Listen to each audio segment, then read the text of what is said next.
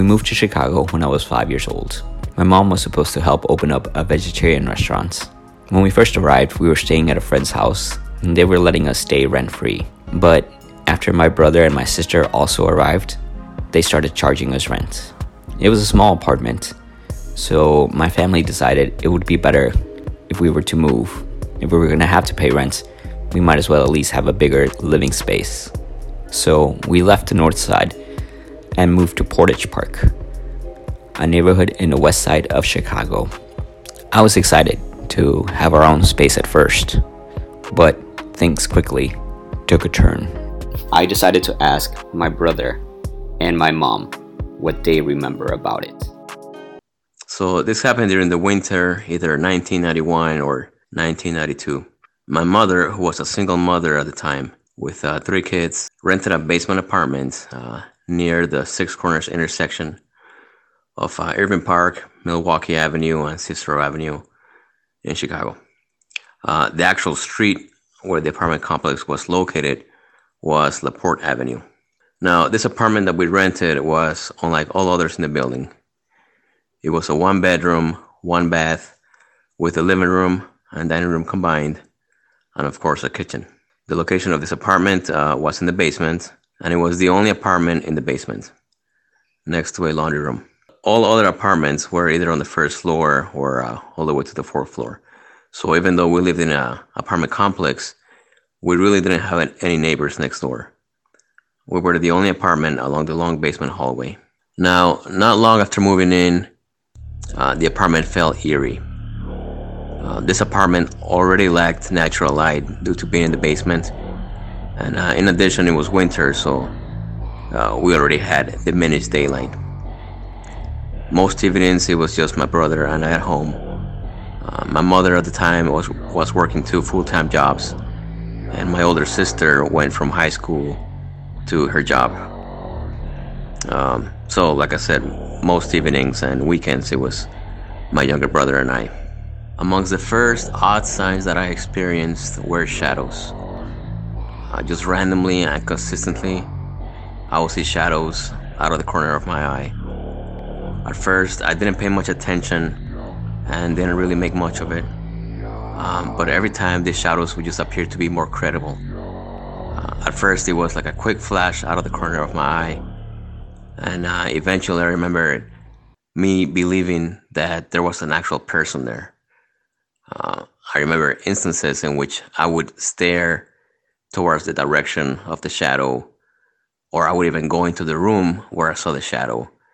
Uh, that's just how credible I felt that those shadows were an actual person. I remember also feeling as if the shadows were drawing me in, like they purposely wanted me to go in the rooms. So I kind of stopped that, you know, it, it got a little scary. So I decided to not follow the shadows anymore and decided to just ignore it. Uh, don't even look their way anymore. But I do remember that uh, things escalated. I went from seeing shadows to hearing wood crack. I would hear steps, uh, like dragging feet on the carpet. Now, um, my mother has always been a hard nosed lady, and I didn't think she'd believe me, so I'm not sure that I told her right away. Um, I also was not the best behaved kid, so if I would have told her, she probably would have dismissed it, um, probably yell at me for making up stories, or probably think that I'm just trying to scare my little brother. But um, um, I know at some point my sister and I spoke about the incidents, and uh, my sister correlated some of the uh, same events that I was having with events of her own.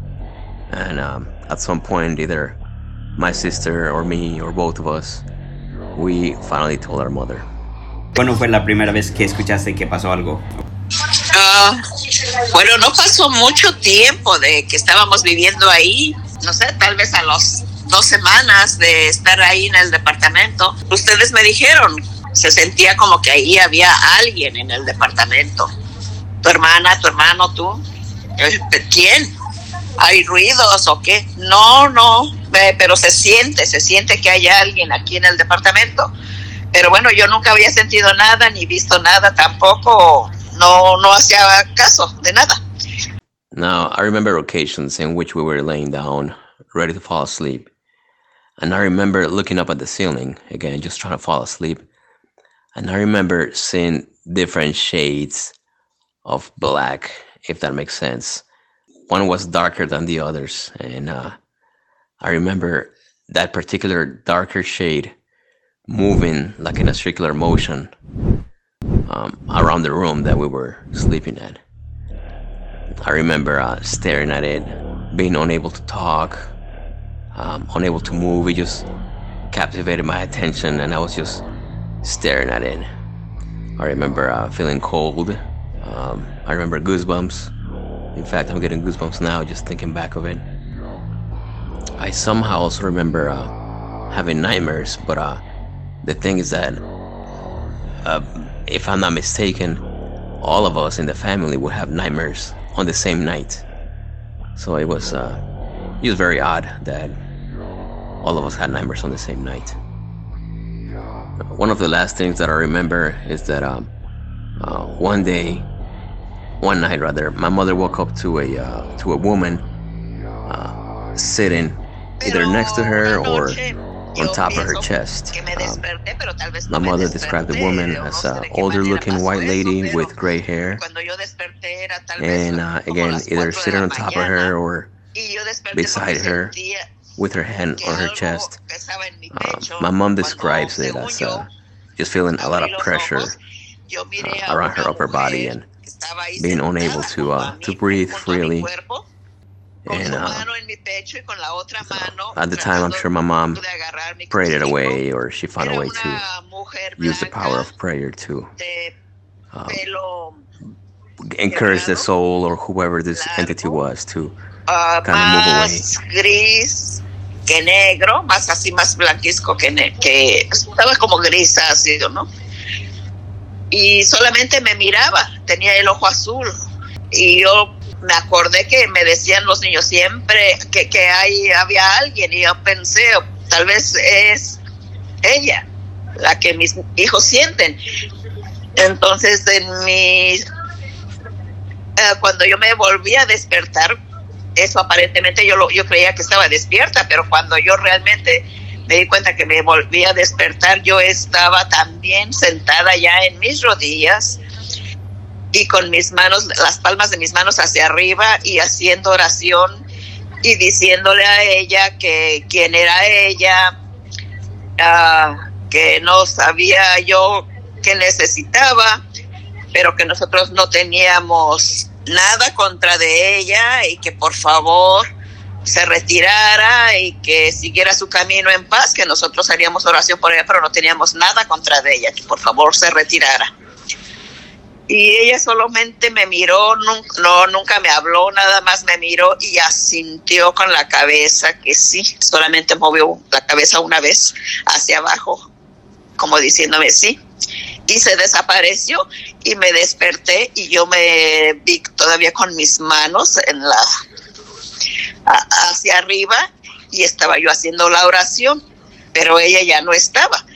Y ya, eso fue todo lo que pasó, lo que yo miré, y ya nunca más volvieron, les pregunté a los niños porque les comenté y ya nunca más volvieron a sentir que había alguien más, así de que pienso que sí se fue.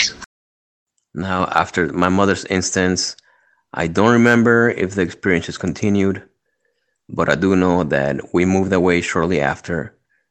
We moved away somewhere uh, closer to the north side. And uh, I don't remember if that there was no experience, no new experiences on the new house.